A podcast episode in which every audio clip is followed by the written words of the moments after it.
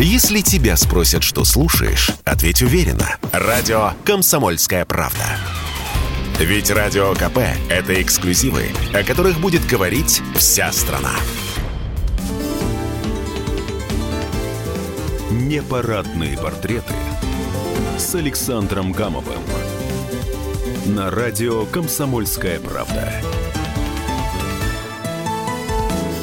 Всем привет! 10 августа – 85 лет со дня рождения одного из самых ярких представителей новой российской элиты, который одно время рассматривался даже как сменщик Бориса Ельцина. Наверное, многие догадались, что речь идет об Анатолии Собчаке. И о нем сегодня нам расскажет его соратник и друг, которого вы тоже все хорошо знаете, известный политик, историк, эксперт фонда Анатолия Собчака Сергей Станкевич. Слушаем. Самый главный вопрос – как вы познакомились и сблизились с Собчаком? Мы познакомились э, с ним э, в 1989 году, даже страшно эту дату произносить, так давно это было, когда оба были избраны народными депутатами СССР и оказались вместе на первом съезде народных депутатов СССР. Это был май 1989 года. Я был тогда ну, относительно молодым ученым, мне было 34 года, а он э, был уже ученым зрелым, профессором Петербургского университета, и ему было за 50 лет. Но несмотря на разницу в возрасте, мы как-то сразу нашли друг друга и э, сблизились.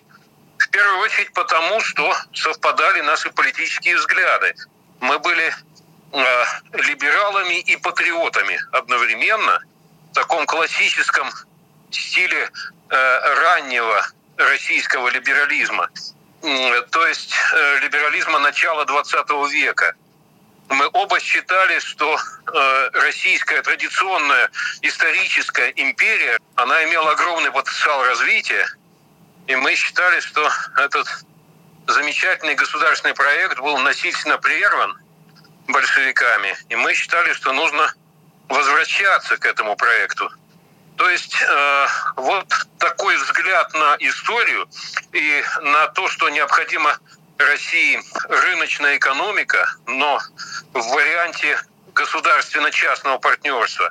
А Собчак как раз занимался хозяйственным правом. Вот. И Кроме того, мы э, понимали, что нужна новая конституция, и много говорили об этом уже в 89 году. Так что общие интересы, общие политические позиции, ну и дальше совместная деятельность в депутатском корпусе, вот это все нас сблизило курсе ли вы, что вот тогда, когда э, шла агитация за Собчака, листовки в честь него расклеивал Дмитрий Анатольевич Медведев, его аспирант.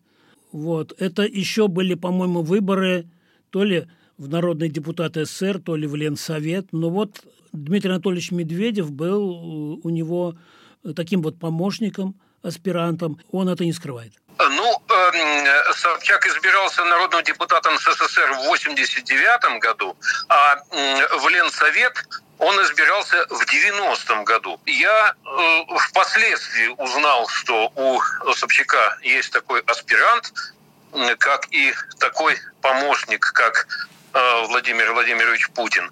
Но вот э, в это время я с ними не пересекался. В 89-90 году знакомство состоялось позже. Ну, я про Медведева, про Дмитрия Анатольевича сказал. А... Нет, я не знал, об этой его деятельности я не знал, и как-то она не была мне видна, поскольку я все-таки находился в Москве, а Собчак вел свою кампанию в Петербурге. Следующий вопрос. В Грузии стоит памятник Собчаку. Вот. И есть такое утверждение, что в апреле 89 года, а, когда якобы разгоняли митинг, Собчак раскрыл глаза и говорил об этом, что митинг разгоняли э, советские, советские солдаты с помощью саперных лопаток и, собственно, встал на защиту, ну, я так понял, демократии в Грузии, что ли. Вам известен такой вот эпизод из биографии Собчака? Э, да, он мне, конечно, известен, и он проходил с моим участием. Действительно состоялся э, такого, такой трагический эпизод, когда э, массовая, массовый митинг э, в Тбилиси в апреле 1989 года. Местное партийное руководство не справилось с политической э, ситуацией, обратилось за помощью к армии, что было, в общем, совершенно недопустимо в этой ситуации. Ну, а что касается армии, то она действовала так, как армия и а, в таких случаях и поступает. Да, была применена сила. В какой мере там использовались лопатки или не использовались, там возникли споры на эту тему. Но не это было главным. Самое главное, что в результате разгона митингующих тогда погибло от 16 до 19 человек, и это были в подавляющем большинстве женщины. Вот. И, конечно, это трагедия была, которая потрясла тогда всю Грузию. Конечно, это вопрос встал на съезде народных депутатов. И решением съезда была создана комиссия по расследованию этих событий. И как раз там был вопрос, кто ее возглавит. И возникли споры, и возник тупик, потому что друг друга не хотели разные политические силы. И э, Собчак был избран самой этой комиссией, потому что он зарекомендовал себя к этому времени как объективный и квалифицированный юрист. И его сама комиссия избрала в качестве своего председателя. А я был в этой комиссии его заместителем.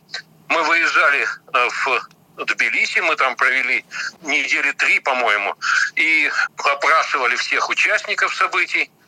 По итогам был составлен подробный отчет, документированный. Отчет составляли квалифицированные эксперты, привлекаемые комиссией. И отчет был представлен съезду. Съезд вынес свое постановление. А, ну, а Собчак написал книгу по следам работы этой комиссии. Так что весь этот эпизод можно было прочесть. Самое главное, вывод, к которому пришла комиссия во главе с Собчаком, что нельзя, когда э, с одной стороны существует государство и государственные органы, которые обязаны реагировать на ситуации и принимать решения, отвечать за них. А с другой стороны, партия, которая вроде бы дает указания, но э, формально по закону не отвечает ни за что. И э, вот с этим надо было кончать. И в решениях комиссии именно такой вывод том числе был зафиксирован, что государство должно действовать именно как государство в соответствии с законом и отвечать за результаты использования власти. И никакое вмешательство со стороны ну, каких-либо политических сил в деятельность государственных органов не должно происходить. Через год Собчак стал мэром или председателем сначала Ленсовета, потом мэром с перевесом всего один голос. Это так? Не помню насчет перевеса в один голос, надо уточнять, не уверен, что так. Но э, что касается э, того, что вот Собчак возглавил город, да, у нас тогда была э, в составе депутатского корпуса такая межрегиональная депутатская группа. Она э, представляла собой политическую оппозицию такую позднесоветскую. И я, и Собчак входили в координационный совет этой межрегиональной депутатской группы. И этот совет принял решение о том, что мы должны идти на выборы во всех крупных городах России. И мы пошли на эти выборы, и вот демократическое движение тогдашнее, оно одержало победу на этих выборах и в Москве, и в Петербурге. И э, Собчак действительно стал сначала председателем Ленсовета, а затем и первым мэром города. Вот то, что мне известно, мы находились, так сказать, в контакте, мы в это время э, работали в Москве, и я был первым заместителем председателя Моссовета тоже избран. И да, это был очень важный такой опыт работы власти уже конкретный, не просто парламентская оппозиция, а решение конкретных городских проблем. Правда ли, что именно в 91 году Именно Собчак стал инициатором переименования Ленинграда в Санкт-Петербург. Почему вдруг он пошел на этот шаг? Не потому ли, что, как утверждают некоторые биографы Собчака, что он был монархист, либерал и вообще мечтал э, о переносе столицы России в Санкт-Петербург. Нет, не так. Ну, идея о том, что нужно восстановить историческое наименование города, она, в общем, многими продвигалась, и в том числе и ленинградской интеллигенцией. А Собчак, в общем-то, был выдвиженцем ленинградской интеллигенции. Она его всячески поддерживала. Э, в этом городе интеллигенция тогда являлась, по сути, правящей партией. И эта мысль, да, была во многих головах и на многих устах. Он ее, конечно, сформулировал в качестве политической цели и доводил до конца. И это связано было не с монархизмом, а э, с тем, что, как я уже говорил, и он, и я, и многие еще, кто вот был в круге нашего общения, мы считали, что нужно восстанавливать историческую преемственность российской государственности от вот этой самой исторической империи. Но это вовсе не означало восстановление монархии. Это означало восстановление государственной традиции со всеми ее важными и достойными сохранения атрибутами. И одним из таких атрибутов было историческое наименование города. Непарадные портреты с Александром Гамовым на радио «Комсомольская правда». Еще раз всем привет, с вами Александр Гамов, непарадные портреты, и сегодня мы вспоминаем одного из самых ярких представителей новой российской элиты, который одно время рассматривался даже как сменщик Бориса Ельцина, это Анатолий Собчак. А говорим мы сегодня о нем с Сергеем Станкевичем, историк, политолог, эксперт фонда Анатолия Собчака и друг-соратник Анатолий Александрович. Слушаем. Вот есть еще такой факт, что когда случился августовский путч, Собчак вроде бы находился вместе с Борисом Николаевичем, ну, чуть ли не, не на даче у него или в Белом доме, я не знаю. И Ельцин его отправил в Питер, сказал, ты держи там фронт. И в Питере э, в августе 91 года не действовал ни, ни один приказ, не действовал ни одно указание ГКЧП. Это в значительной мере так, и я тут выступаю как свидетель событий. Действительно, 19 августа 1991 года застала Собчака в Москве. Он действительно, он, правда, не был, конечно, на даче у Ельцина, но он появился э, сразу же э, рядом с президентом Ельциным, оставался какое-то время до полудня, и даже позже он был э, рядом с президентом, а затем вот этот штаб политический, который образовался вокруг президента, он принял решение, что крайне важно, чтобы Москва не была одинока вот в этом противостоянии государственному перевороту, чтобы э, поддержал это противостояние еще и Петербург. И было принято решение, что Собчаку надо туда лететь. И он вылетел из Внуково в Петербург. И где-то он к вечеру, часов около семи, э, был его звонок оттуда, мы с ним говорили по телефону. И, как я позже узнал, встречал его на аэродроме вот как раз Владимир Владимирович Путин. Действительно, Собчак показал себя в эти августовские дни очень сильным и, я бы сказал, бесстрастным политиком. Он действительно там э, организовал действия городской власти полностью, и никакие, так сказать, опасные события, которые могли бы спровоцировать насилие и столкновения, они не были допущены. Кем тогда был Путин в Питере? Он работал в команде первого мэра. Э, сначала он был помощником, а затем возглавил направление внешнеэкономической деятельности. Но это чуть позже уже было. Как вице-мэр? Да, да. А встречал он в качестве кого? Сложно вопрос. По-моему, еще в качестве помощника. Еще такое утверждение, что Собчак и Станкевич были авторами одного из вариантов новой российской конституции. Вот так ли это? В другой немножко формулировке. А, мы, конечно, были э, конституционалистами, мы считали важнейшим этим документом э, Конституцию, которая должна была закрепить исторический переход. И э, когда была работа над Конституцией, Собчак и уральский профессор замечательный Алексеев Сергей Сергеевич, они были ведущими авторами двух первых глав Конституции, где основы конституционного строя формулировались. Это такая философия российского конституционализма. Они были действительно специалистами и показали себя, на мой взгляд, на высоком уровне. Что касается меня, то я, я участвовал в дискуссиях, но непосредственно имел отношение к тексту только одного раздела, касавшегося Федерального собрания Российской Федерации. Этот раздел действует сейчас? Да, он действует. Где, так сказать, Государственная Дума, Совет Федерации и вот эти все вещи, их полномочия, состав. Вот поскольку я занимался в качестве историка и политолога именно этим вопросом, парламентаризмом, устройством мировых парламентов, то эту тему мне и доверили, и вот к этому разделу я имел прямое отношение.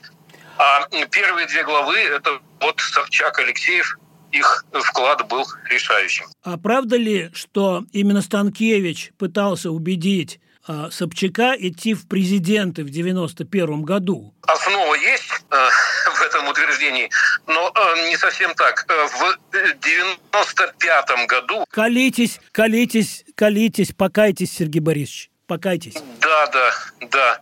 Э, в 95 году было понятно, что у Бориса Николаевича Ельцина слабые позиции. Уровень поддержки был там порядка 3-4% по объективным вопросам. И плохо со здоровьем, и два инфаркта за плечами. И возникла идея, что, может быть, ему надо стать таким российским Дэн Сяопином, отойти в сторону и рассмотреть вопрос о выдвижении преемника.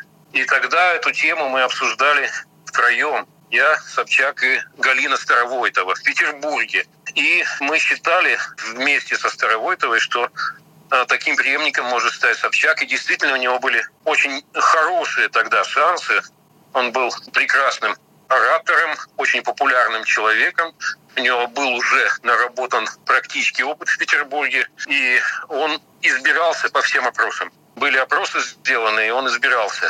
То есть, извините, то есть это речь идет все-таки не о 91-м, а о 96-м это обсуждение состоялось в 95 году. В 91-м э, нет, там не было такого обсуждения. Там было понятно, что мы работаем в команде э, Ельцина и поддерживаем его в этой команде. А в каком году тогда состоялась личная беседа у Собчака с Борисом Николаевичем? И как утверждают, что именно это после этого началась беспримерная травля со стороны сил, которые не хотели Собчака что Собчака стали преследовать Скуратов, Коржаков, Куликов, Барсуков, Сосковец. Это все-таки был 95-96 год? Это был 95-й год, э, уже осень, сентябрь, октябрь. Э, тогда состоялся этот разговор. Собчак сказал, что он против Ельцина выдвигаться ни в коем случае не будет это было бы э, политическим предательством, но он должен с ним сам лично поговорить. И только если Ельцин скажет «да», в этом случае он э, может пойти на такой шаг. И он с ним беседовал. Как он нам потом сказал, что он беседовал, э, Ельцин слушал, уточняющие вопросы какие-то задал, и потом сказал, что он будет все это обдумывать. Ну а спустя какое-то время действительно посыпались удары и э, на него, и на тех, кто имел отношение к этой идее. Скажите, пожалуйста, потом Собчак проиграл выборы Яковлеву, своему заму, на пост мэра. И, собственно, наступил его закат. И 7 ноября 1997 года он уехал во Францию с помощью или не без помощи Владимира Владимировича Путина – как это было? Какие у вас есть подробности? Кто тогда был Путин? Ну, э, выборы у Собчака 96 -го года украли. Он пошел на выборы, но там э, вся эта интрига с выдвижением его же заместителя в качестве альтернативы. И в ходе выборов вот все действия, в общем-то, носившие характер такой, такого черного пиара, они, в общем, все были рассчитаны на э, то, чтобы утопить Собчака и уже не дать ему повторно избраться в качестве мэра, что, собственно, и произошло. Э, дальше, э, как именно происходил его выезд из страны, тут я не могу уже судить. Вот. Это, на этот счет есть свидетельства и супруги Собчака. И, кстати, есть и воспоминания самого Владимира Владимировича. Он несколько раз обращался к этому эпизоду. Так что здесь лучше вот из первых уст участников событий этот эпизод осветить. Я только знаю, что в 99 году я тогда тоже находился за рубежом э, в вынужденной эмиграции. Он мне позвонил в 99 году, сказал, что в России большие перемены, что он собирается туда э, лететь. Мы были на «вы», кстати, несмотря на достаточно близкие отношения. И он сказал, Сергей, вы оставайтесь на связи, вы будете следующий. Но, к сожалению моему, это был наш последний разговор по телефону. Он же э, вернулся, когда Владимир Путин выдвинулся в президенты. Это февраль 2000 ну, года. Чуть раньше, чуть раньше он вернулся. Он вернулся, когда еще э, Владимир Владимирович был э, главой правительства и исполнял обязанности только. То есть он до марта э, вернулся, до выборов в марте. И он умер же во время предвыборной кампании? Да, он принимал участие в предвыборной кампании, и в этот момент, да, к сожалению, жизнь его оборвалась. Такая версия тогда была, и сейчас, наверное, стоит, что от сердечного приступа в Калининграде, и там потом вдова его говорила, что на сердце были рубцы, которые от ранешних предыдущих инфарктов у него были. Вот. И что есть у нее другая версия, о которой она не может говорить и скажет, о которой со временем. Вот про э, это вы можете как-то прокомментировать? Ну, э, я не имею никаких э, достоверных сведений на этот счет, а э, как бы спекулировать не хочу. Э, тут тоже лучше обратиться к каким-то первоисточникам. Э, не знаю никаких такого рода подробностей. Я напоминаю, 10 августа 85 лет со дня рождения одного из самых ярких представителей новой российской элиты, который одно время рассматривался даже как сменщик Бориса Ельцина. И о нем сегодня мы вспоминаем вместе с его другом и соратником, знаменитым историком, политологом, экспертом фонда Анатолия Собчака Сергеем Станкевичем. Пожалуйста, не переключайтесь, будет интересно. Непарадные портреты с Александром Гамовым.